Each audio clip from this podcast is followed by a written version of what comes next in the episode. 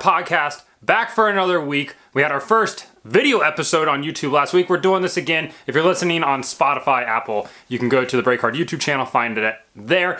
But we are here to talk about the NASCAR street races in Chicago for both the Xfinity and the Cup Series teams. We had IndyCar at Mid Ohio, and we had F1 in Austria. Spoiler alert, Max wins again. But we're going to start off with Chicago because it was new, right? We've never seen NASCAR the Cup Series and the Xfinity Series at least race on a street course, and we finally saw it, and it was better than expected.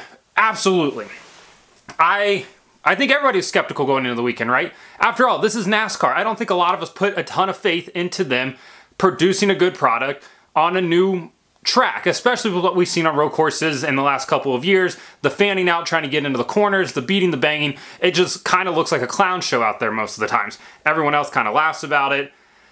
It's just not very representative of uh, a major racing series. However, the Chicago street race had absolutely none of that. It had good racing all day. You had a damp track going to a dry ish track. You had a guy in his first career Cup Series start in Shane Van Gisbergen, uh, winning the race, absolutely putting a clinic on on how to drive on a street course. You had accidents, you had passing, you had strategy, you had the daylight going away. It was everything that NASCAR could have wanted. The stands, there were people all around that racetrack, four and five deep at times, trying to just get a glimpse of these cars going around.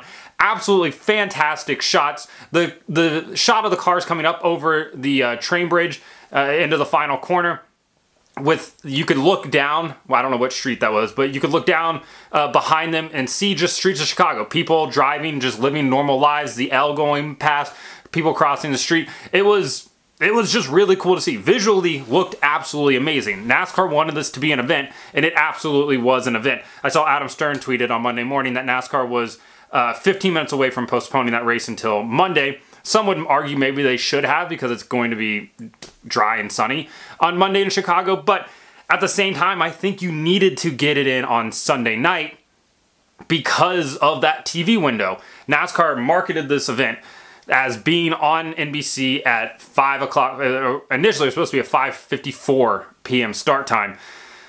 With a perfect sunny day, you get all 100 laps in because the daylight's going to last longer. Uh, unfortunately, even starting uh, at the same time that they did, 6 o'clock with the low cloud cover, it did not give them a ton of daylight to get things done. And the race was shortened from 100 laps to 75 laps. But overall, absolutely loved this race. Hope they can go back next year. NASCAR obviously says that they want to. They have a three year deal uh, with an option for two years after that. So potentially five years in a row. Uh, obviously, they have a new mayor in Chicago and Brandon Johnson Eh, who seemed skeptical when he took office, but now seems like he's changed his tune a little bit. I think the only thing that might change in terms of if this race happens again is you might see NASCAR in Chicago maybe try to renegotiate the terms of this deal. But I think it was beneficial for both parties, right? NASCAR got to have their street race in the third biggest media market in the country. Chicago got shown off to to NASCAR fans. This whole lead up to this event, all we heard about from the I'll just call them, you know, your traditional NASCAR fans was how this race is going to be so bad, how there's going to be violence, how teams were scared to go. You saw that rosy cheek spotter from South Carolina. He was tweeting out that teams were, you know, instructed to use the buddy system, walk to the track together. Uh, people were getting robbed at gunpoint. Still haven't seen actual proof of that because it didn't happen. Everybody going to get robbed. Cars are going to get stolen. You're going to need a Humvee with bulletproof uh, armor to get to the spotter stand. Just all these people saying that you're all these bad things because they don't understand what Chicago is. And Chicago absolutely showed up for NASCAR this weekend. You had fans there uh, that could not look more excited to be there. You had people walking around town asking what teams uh, crew members were working for. They were going to a race for the first time. They were just happy to see it in Chicago. Like it was an event in every, you know, part of the imagination. It was. I blanked out right there. I'm going to be completely honest. I lost my train of thought halfway through that, but we're leaving it in. Um, it was absolutely what NASCAR needed. And then to have a guy like Shane Van Gisbergen come in, and I'll be honest, Rick Allen and all the boys at NBC, they fought with how to pronounce Shane's name like Mike Tyson fights the English language. They hadn't a clue how to pronounce his name. To the point where I think Rick Allen was so self-conscious about how he's pronouncing his name, he just kept going, Van Gisbergen! And he was just saying it quickly, just making Van Gisbergen all into just one syllable. Van Gisbergen! And he was just spewing it out. Steve Letarte, he just doesn't even know letters. He was trying to say SVG, and he kept being like SVJ because G's and J's, admittedly, are a bit confusing at times for some people.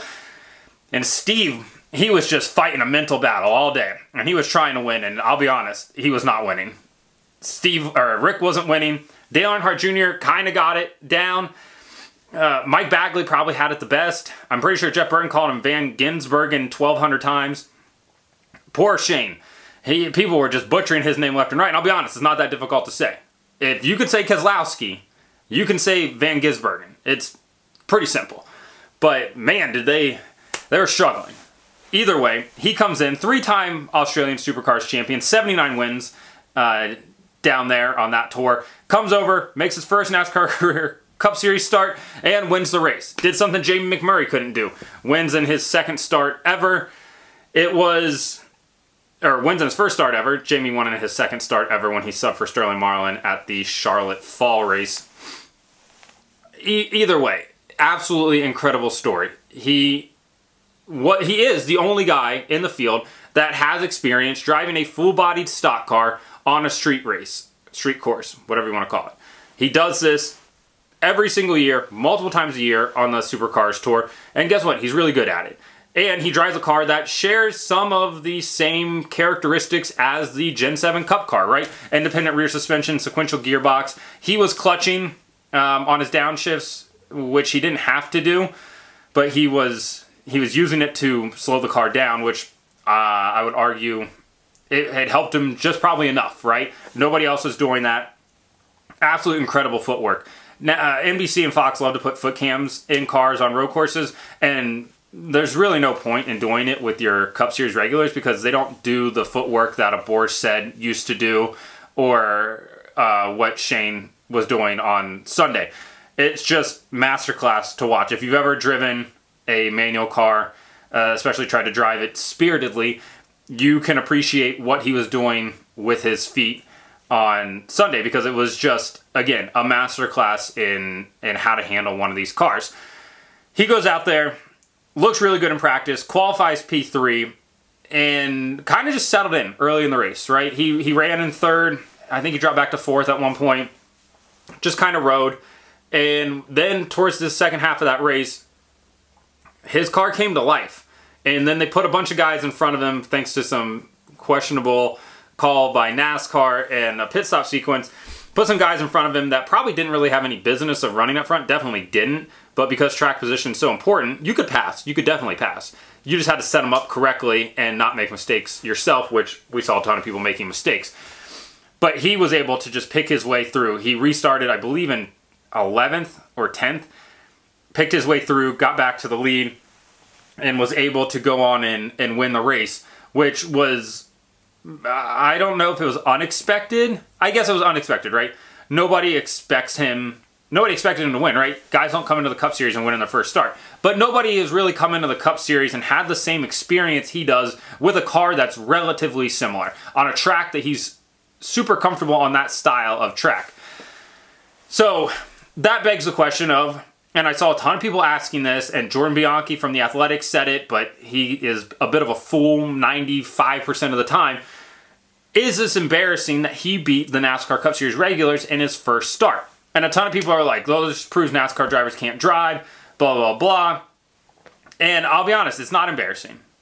It's not that NASCAR drivers can't drive, it's because he's very good on this style of track. In this type of car, he's very good. Sure, he's never driven one of these cars before, but again, it shares a lot of the same characteristics of cars he's driven. He's not scared of the walls that are on either side of him that entire lap. He's done this a hundred times. Turning into the corner, he absolutely knows what to do. He's not scared of clipping the corner like a Chase Elliott did in practice when he was trying to follow SVG. He was trying to keep up with him. He just couldn't. And then he tried to cut the corner just a little bit tighter than he normally did, clips the inside corner on the apex, and then it shoots him out into the outside wall, uh, going into that that roundabout section there. So, I mean, Chase Elliott's one of the better NASCAR Cup Series drivers on a road course, right? Um, was he?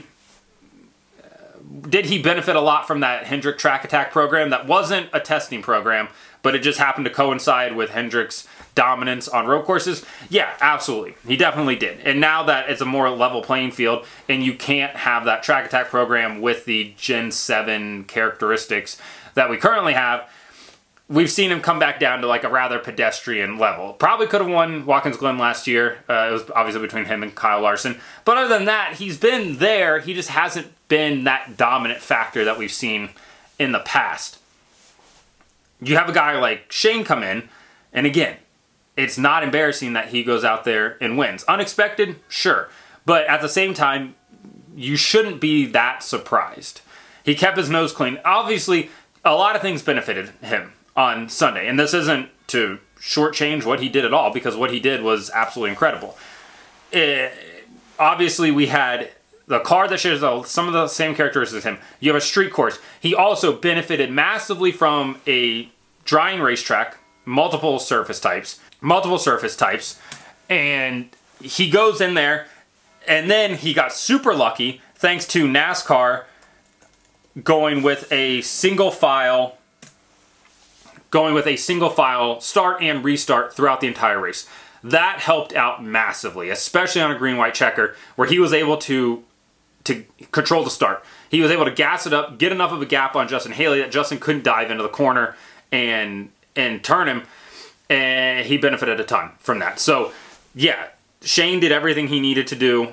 The team absolutely did everything they needed to do. I was I was listening to his radio at one point early in the race and he was like he radioed the team and said, guys, the voltage is flashing on the digital dash. It's reading 12.3.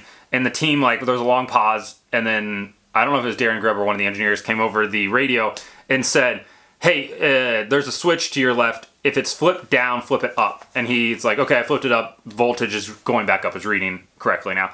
And they said, all right, you turned off the alternator, which not ideal. So just some learning pains, right? And thankfully, nothing bad happened to that car. I know a lot of people were talking about him using the clutch on the uh, to slow the car down. I was really concerned about that, uh, especially late into the race, to see if it was going to stand up to the pressures, right? And it did. It did its job, which was super great to see. But overall, absolutely incredible that he won. He's now qualified for the All Star race next year. I don't know what the supercar schedule is going to look like for 2024, but I would love to see him come over and do it. Justin Marks said that they don't have any more plans this year for the Project 91 car. I hope that they are able to get him back over to maybe run, I don't know, the Roval or I think, I think the Indianapolis road course is on an off weekend for them. Again, don't know if he wants to do that or if they can get a, a deal together for that, but would love to see it. Speaking of him running more races, in his post race interview on NBC, he was asked, Do you want to come do this full time, basically? And he said, I've got another year to do down in Oz, and then he wants to come over here full time. He's 34 years old right now, so that means he would be 36, 35 ish, 35, 36 by the time he comes over to race full time. That's late, right? I mean, you're talking about maybe, maybe 10 years of of good time. But I hope he does because that man put on an absolute show on Sunday. And it was great to see. I don't know why people would be complaining about it. It was a good race on a good track that I think all of us were skeptical on. NASCAR using local yellows was super nice. There were maybe a bit too many incidents, which we'll talk about in a second. He did it with a crew chief that has now taken Casey Mears to victory lane. He has a Daytona 500 win as a substitute with Jimmie Johnson, a Cup Series championship, as he was getting fired with Tony Stewart, and now he wins the inaugural street race for the NASCAR Cup Series with a guy that's never been in the damn car before. That's pretty cool. So shout out to Darian Grubb because there's nobody else right now that, that has a as diverse of a resume that he does, which is very odd. But overall, super happy that SVG won. I don't know how you can be upset about that. It's a good story, and it's something that we'll likely never see again, at least in their first career Cup Series start. So maybe just appreciate that the guy's just a hell of a wheelman. Speaking of accidents, like I mentioned before, there are a number of accidents, right? And NASCAR put up tire barriers all around the track, which is pretty typical with the street course. and we had guys absolutely sending it into the tires. Tyler Reddick got stuck in the tires, Martin Truex Jr., Kyle Busch, Noah Gragson three times, I think, maybe did. Noah Gragson's going to have nightmares of turn six at Chicago for the rest of his life. If I'm Wendy's, I'm sponsoring that corner next year just to get double exposure. So when you slide in the Baconator car with Noah Gragson, there's also just big Wendy's signage right there um, for it. Obviously, this was the home race of McDonald's. But uh, I'll be honest, that Mc, or that Wendy's car got a ton of TV time because Noah, maybe that was Noah's plan the whole time, just getting that exposure for the sponsor. He's definitely wishing that it was was um, the off season already though, because that guy just wanted to go home at this point. But yeah, I don't think there's any major incidents where you're like, oh, that that seemed not safe. Obviously, we had Kevin Harvick and Chase Elliott getting into the wall in practice and qualifying pretty hard. They both moved the wall, uh, which is not great. But then you had in the race guys getting into the tires, and the tires ate a lot of that um, energy. They just got stuck underneath them, which there's nothing you can really do about that other than maybe anchoring the tires to the ground. But then that's not the safest thing in the world to do, so don't do that. Yeah, there was again no major incident. Bubba got loose getting down into turn one and ended up bodying Ricky Stenhouse Jr., putting him into the wall. I did love the radio style broadcast because Mike Bagley would just be like, "Oh, the 22 spinning down here," and then they would have to cut to the camera. Actually, they didn't cut to the 22 spinning, but he was just screaming, and then all of a sudden the camera would just cut, and you just see somebody buried into the tires, which was interesting. uh, Christopher Bell also managed to get into the tires. Bad day for JGR. Denny Hamlin gets the pole gets passed immediately by Christopher Bell on the first, or no, Tyler Reddick on the first lap. My apologies. And then Denny puts it into the tires coming out of turn seven, maybe. I don't know what turn that was. I got to learn all these turns still. And was able to get it going again, but he lost uh, that coveted top three spot and ended up being back in 12th place and kind of never really recovered from there. Uh, I don't actually know where he finished at, but I will find out because that's why you guys come to listen to this podcast. You want accurate information, and like the local weather station, I'm here to give it to you. So let me pull this up. Denny managed to finish 11th. Yeah, he basically just hung out there for the rest of the day. Uh, you had, uh, obviously, SVG winning. Justin Haley finishes second. Benefited a ton from that NASCAR's call to shorten the race after maybe some people had already pitted and affect the strategy. Kyle Busch said that his team specifically pitted when they did to play into the strategy in the hopes that this race is going to get shortened because of darkness. It did get shortened, and he was correct, so that benefited them a lot. On the other hand, it hurt guys like Christopher Bell, who and Adam Stevens came over the radio and said they fucked us which they kind of did, but at the same time, SVG was on the same strategy as them and was able to drive back through the field and win the race. So it wasn't impossible. But Justin Haley's finish was not indicative of where he was running. Neither was Chase Elliott's. Kyle Larson actually was, and he was on, he was the other guy that was on that same strategy as SVG and uh, Christopher Bell. He managed to finish fourth. Kyle Busch fifth. Austin Cindric sixth. Michael McDowell seventh. Joey Logano eighth. Ty Gibbs ninth, and Chris Buescher rounds out your top ten. Uh, Corey LaJoie finishes P14. Good run for him. Erik Jones gets 16th. Ryan Preece 15th.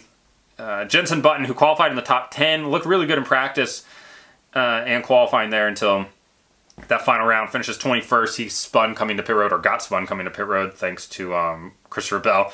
Alex Bowman blew up. They decided to ignore that oil light on the dash, which you should never ignore. If your oil light comes on in your car, definitely check your oil and um, maybe schedule an oil change if you don't do it yourself. Or you can do it yourself. Just get a couple drive ups, pop that oil, bolt out of the bottom of the engine or wherever it's at located on your car, definitely on the bottom.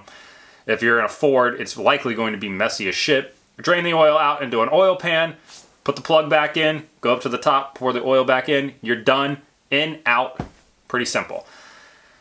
Unless you don't want to get dirty. Then just take it to an oil change place. I'm just trying to help you guys out here. Just trying to save some money for you. I don't know how much an oil change is, honestly, to go get it done because I just change it in my garage. But again, just trying to help. Martin Jr. finishes 32nd. Bad day for him. Ryan Blaney, also bad day, 33rd. Ty Dillon carrying the White Sox cars. Shout out to White Sox Dave from Barstool, who walking past the 77 car on pit road said, I don't have faith in this guy carrying the White Sox uh, paint scheme today. He was not wrong. He knows nothing about NASCAR, but even he knew the 77 car with Ty Dillon was just not going to get it done. And then Austin Dillon, who was running second, trying to chase down Justin Haley, trying to get that win. And I'll be honest, if, if Austin Dillon would have won the Chicago Street Course, I would have rioted because that man would have again lucked into another win. His first career win comes in the um, Coke 600, a fuel mileage race. He wins that. Second win comes at the Daytona 500 thanks to a massive crash. He gets put up to the front. Granted, he drives through the 10 of Aric Almirola, wins the race. His third career win, the Texas race with the NA18D package where there was absolutely no passing. He gets himself out into the lead based off a of pit strategy from Pit Rho AI. Shout out to them. Gets himself into the lead. Nobody can pass him. Wins the race. Daytona Summer Race last year, the entire field crashes because it's raining in turn one. All he has to do is beat a broken, beat up 22 car of Austin Cindric and maybe Ryan Blaney. I can't remember off the top of my head. And is able to do that celebrates like he just won the Daytona 500 again. If he would have won the Chicago Street Race because he benefited from NASCAR shortening the race and they just happened to have pitted at the right time, I would have lost my mind. But that didn't happen, thankfully. He absolutely pounded the wall. Smartly got off the racetrack, was able to just drive backwards on pit road, which was actually really beneficial. And I'm glad that he was able to get off the track like that. Was the race shortening fair or not? It was something NASCAR absolutely had to do because they were going to run into darkness. Should they have just run the race until they couldn't anymore, until they had to make a call when it was dark out, red flag the race, and then call it from there? That way, you don't have guys specifically trying to get the strategy going. I would argue that you could do that, but at the same time, like, uh, it maybe that would maybe tend to lean into maybe a more random winner um, so I don't necessarily love it, but it is an option, right? At the same time, I'm fine with how they did it, just from a standpoint of the guys that were screwed by the strategy there, Christopher Bell, SVG on back, it gave them enough time to rebound from that. And obviously, SVG and Larson did. They both got top five finishes, one got the win. So, yeah. Overall, super impressed with this race. I think we were all really nervous going in because we didn't want to see a shit show happen. Obviously, we saw a Macau style pileup and complete track blockage when Kevin Harvick spun and blocked the entire racetrack, but it got cleared up really quickly. So it wasn't really that embarrassing. Just shit happens. Overall, hope they go back next year. Hope Chicago lets them come back. NASCAR obviously is talking to other cities about hosting street races. I see a future where there's two street races on the schedule, one for the Fox portion of the schedule, one for the NBC portion of the schedule, unless like Amazon Prime desperately wants a street race in their little six race schedule. That could be a possibility as well, but I think what we saw was absolutely fantastic. Maybe start it earlier next year. Uh, hopefully, there's not a biblical amount of rain again, but overall, super happy with what we saw from the Cup Series. Moving on to the Xfinity Series race, we had the Xfinity race on Saturday, which they tried to finish on Sunday, ultimately ended up not, and making an unprecedented call, at least in NASCAR. So the race actually ended up only being 55 miles, 25 laps, 55 miles. Not the best thing overall. Cole Custer ends up winning. The race never got to the completion of stage two, which makes a race official. And that's where you have a judgment call made by NASCAR, an unprecedented move to call a race before it was deemed official by the rule books. There is a clause in the NASCAR rule book that essentially says that NASCAR can make judgment calls, obviously, because their judge, jury, and executioner all in one. They can do whatever they want. So they decided to make the call, being two laps short, only two laps short of an official race distance at the end of stage two. They called the race. Cole Custer ends up winning his second win of the year, second win on a road course. Nah, I'm so torn on this, right? I know why they did it. I see why they did it. I'm conflicted on why they did it because it I don't love the setting a precedent for this happening again in the future. But at the same time, there was absolutely no way they could have taken Xfinity cars out on track on Saturday, Sunday, um, when it started to rain. So Saturday's race was obviously hampered by all of the lightning and just it just never stopped. It sucks that that's how it was decided and definitely left a bad taste in everybody's mouth because I think of the 55 laps that they ran, no, of the 25 laps they ran, my bad, 55 miles, 25 laps, of those 25 laps, nine of those laps were under caution. So it's only 16 green flag laps, and it felt just like a very, very broken up race. I mean, the longest green flag run was eight laps. And it just never really felt like it got going which is a bummer because I think that the Xfinity cars would have put on a really good show on the street course. It just didn't end up happening, which is, uh, like I said, unfortunate. Cole Custer wins. John Hunter Nemechek finishes second. Justin Allgaier third. Brett Moffitt uh, fourth. Austin Hill fifth. Sammy Smith sixth. Daniel Hemric P7. Chandler Smith eighth. Parker Kligerman ninth. And Kaz Grala rounding out your top 10.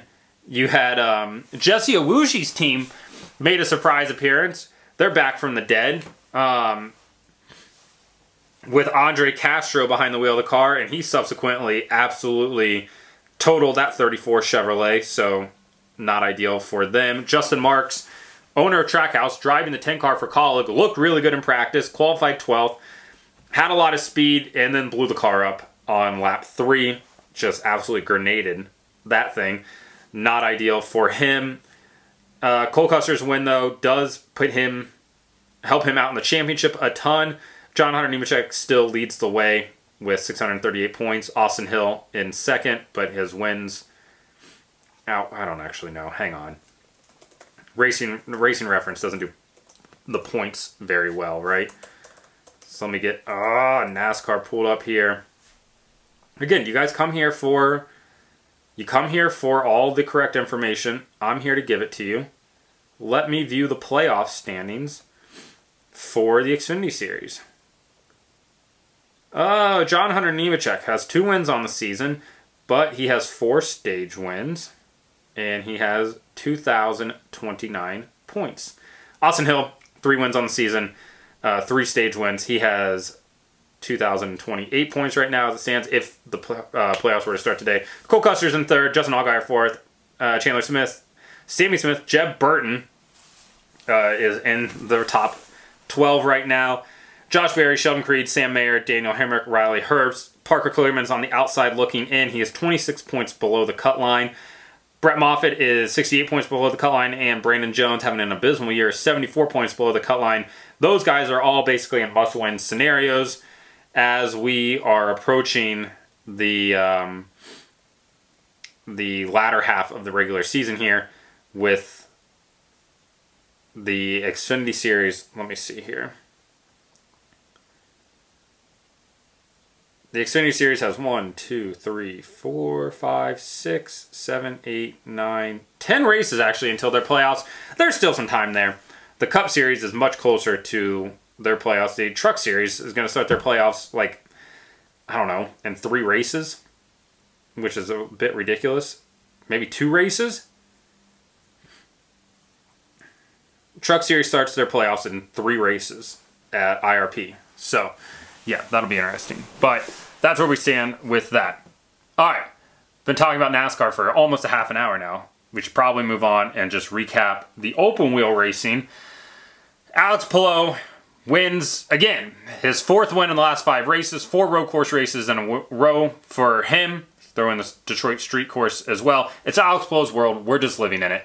He's obviously moving to McLaren next year. He told Chip Ganassi take his $4 million a year and shove it, basically. He wants a Formula One ride. If you're a Formula One team, though, I guess, you not I guess, you have to be calling him, right? You got to be trying to set up a test or at the very least just putting him under a contract because I think the guy has absolutely got it. In terms of Spanish open wheel drivers right now, it's Fernando Alonso, Alex Palou, Carlos Sainz. Alex Palou absolutely should be in Formula One. He's gunning for Nick de Vries' seat at Alpha Tauri or Toro Rosso, whatever it becomes next year. Uh, Alfa Romeo told his his management team to piss off, stop coming around because we're annoyed by you guys. So his realistically, his only options are Williams and maybe replacing Logan Sargeant or getting in at Alpha Tauri, replacing Nick de Vries. I don't see anywhere else where he can possibly end up at unless Haas wants to take a flyer on him, but Haas doesn't do anything that would maybe sort of benefit American, do anything that would, you know, even remotely benefit American motorsports. So it's kind of where we stand at the moment with Alex Palou. But again, just goes out there and lays it on him. Had a seven second lead, just drives away from him. He's just so good right now. It's it's it's not embarrassing because sometimes dudes just hit on it. He and Barry Wanzer, his engineer, are just on another one right now. Scott Dixon finished second. Will Power finished third. Benjamin Pedersen made zero friends on Sunday. He blocked Palou, the leader, for a long time. Almost allowed Colton Herta to catch up to him. Then he proceeded to just block anybody else that tried to pass him. The McLarens, Scott McLaughlin, Scott Dixon. I mean, this kid was just blocking everybody for no apparent reason at all. To the point where McLaren went down to Chevrolet and was like, move him the fuck out of the way. And he just decided not to listen. So that's his prerogative. And Scott McLaughlin's a pretty level headed guy. And he went down and just got in Benjamin Pedersen's face and was like, You're not making any friends out here doing this, so stop it. I don't know what that kid's thinking. It's not working for him. So, yeah, that was very odd. But we'll see what happens there. Either way, it was it was a good race. It's Mid Ohio. It's always good. It always delivers. You had an absolutely massive accident on Saturday at Mid Ohio. Simon Pagenaud loses his brake. He had brake failure at the end of the straightaway. The backstretch goes sideways, ramps off basically, which that has to absolutely get fixed right there. Flies into the gravel, flips probably a dozen times. Thankfully, was able to climb out under his own power. Was not cleared to race on Sunday. Uh, if you take a hit over 80 Gs, IndyCar will not clear you to race the next day. That happened to him, so Conor Daly was tabbed as sub for him. Conor Daly's poor mom had to sprint from Indianapolis to Lexington, Ohio, and bring him his helmet and his uh, shoes and Nomex and everything. The team got him a fire suit, which was pretty cool. He goes from 27th to finish P20, right behind the car that he was fired from. So, make of that what you will. Uh, obviously, Shank has had a struggle this year, so it was um, less than not not the easiest car to get in and drive right on short notice with only a morning warm up on Sunday morning to really get a feel for the car. But I think Conor showed that he's still. Uh, unfortunately, he's not going to get a full time ride unless he brings some money. But yeah, I, I don't know. It was a good race overall. Colton Herta, again, probably should have had a podium finish, but he comes to pit road running in second. Pit lane speed limiter doesn't work, ends up speeding on pit road, has to serve a penalty, doesn't get it done. First lap of the race, you had uh, Swede on Swede violence as Marcus Ericsson understeered into Felix Rosenqvist, went up and over the top of him, ruined both of their days. Marcus was able to come back out like 49 laps down, pulls out onto the track, and then race control is like, hey, you have a 45 second uh, stop and hold for causing a collision on the opening lap, which is kind of just like throwing salt into the wound there, which is not ideal for him. But, but uh, yeah, it was. Those are the two big major ones. Colton Herta and his team just have to get it figured out. It's always something that derails a good run for them. Graham Rahal started second, had a long pit stop that dropped into P7, but still a top 10 for for him and I believe they had uh, both two of their cars in the top 10, and he and Christian Lundgaard. But I will double check that real quick. Yeah, Christian Lundgaard finishes P4. Great run for him. Graham finishes P7, and then Jack Harvey P18. But a good rebound for RLL. David Malukas finishes P6. He sounds like he's not going to be back at Coyne next year, which is kind of interesting because HMD and Coyne have partnered up. So he's taken his dad's uh, shipping magnet money and moving over to potentially Chip Ganassi Racing. We'll see what happens there. Meyer Shank, I feel like, could be in play there too. We'll see though. But good run for him overall. Pato finishes eighth. Marcus Armstrong P9, setting himself again um, away as there. He's leading the uh, rookie points battle. He's not running the ovals, so he's going to miss three more races this year, but he still could win. Which, say what you want about the rookie class this year, then.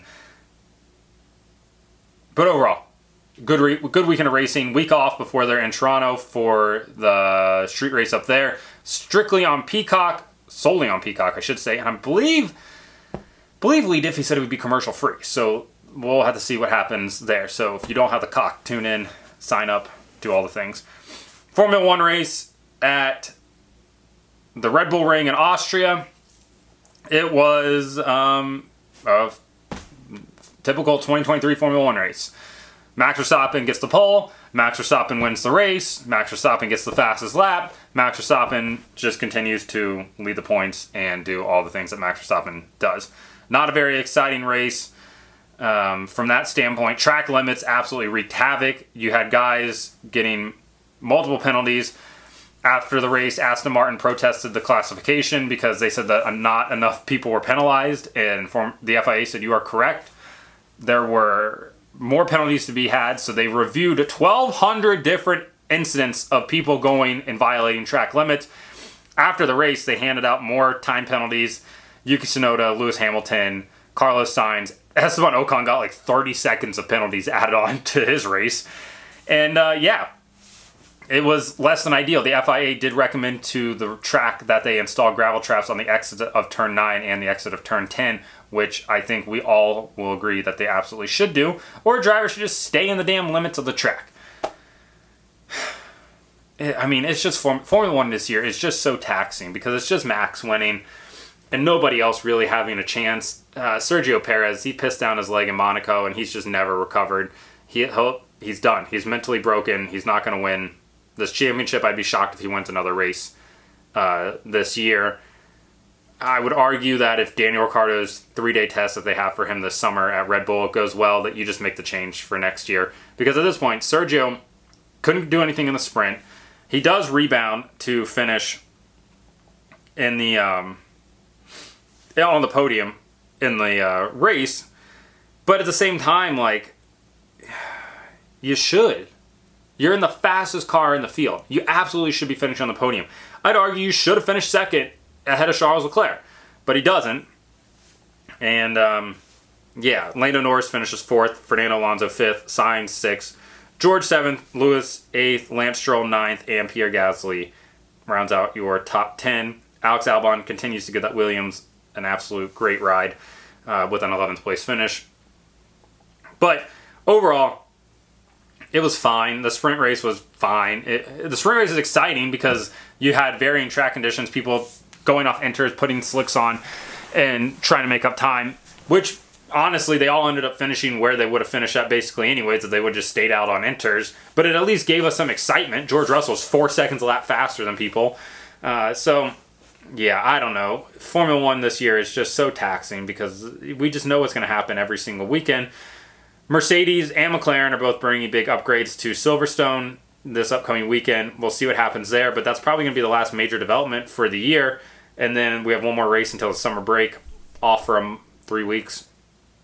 Come back, and then we'll just continue this out until Max finally wins the championship with probably like five races to go because at this point, he has let me see the driver's standings.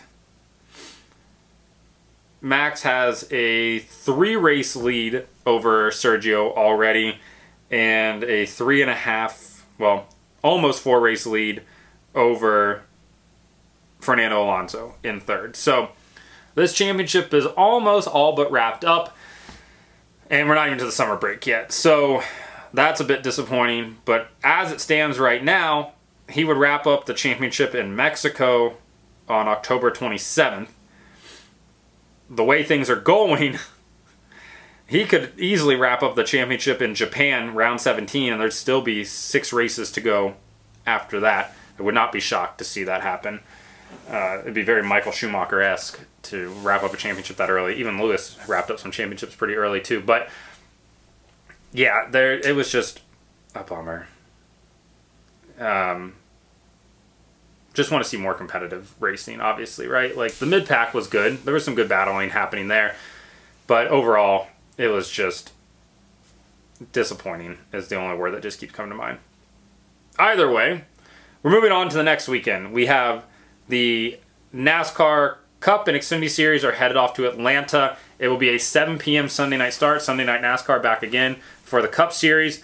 The Xfinity Series will be Sunday afternoon, I believe, from Atlanta as well. We also have the Truck Series. I'm going to look at the uh, schedule for the 8th no, the Xfinity race will be a night race, 8 p.m. start on USA. Truck series are in action on Saturday as well at Mid Ohio. Why Mid Ohio is running IndyCar the weekend prior and then trucks the next weekend, I have no idea. ARCA and trucks will both be at Mid Ohio. Um, IndyCar is off, and Formula One is running the British Grand Prix at Silverstone. So tune into all of that. I think we recapped everything. Days of Thunder 2 possibly happening. If you haven't seen that, watch the video on YouTube that I posted of it. And yeah, like and subscribe to the YouTube channel. Follow me on TikTok at Break Hard. And follow me on Twitter and Instagram at Break Hard Blog. Who knows how long Twitter is going to be around? If Elon will just pay his debts, maybe we could all get back to seeing more than 600 tweets a day. Either way, uh, we'll keep hanging out there until a new alternative comes along, and then we'll bounce over there and have more fun on that section of the internet. But until then, I'll see you guys.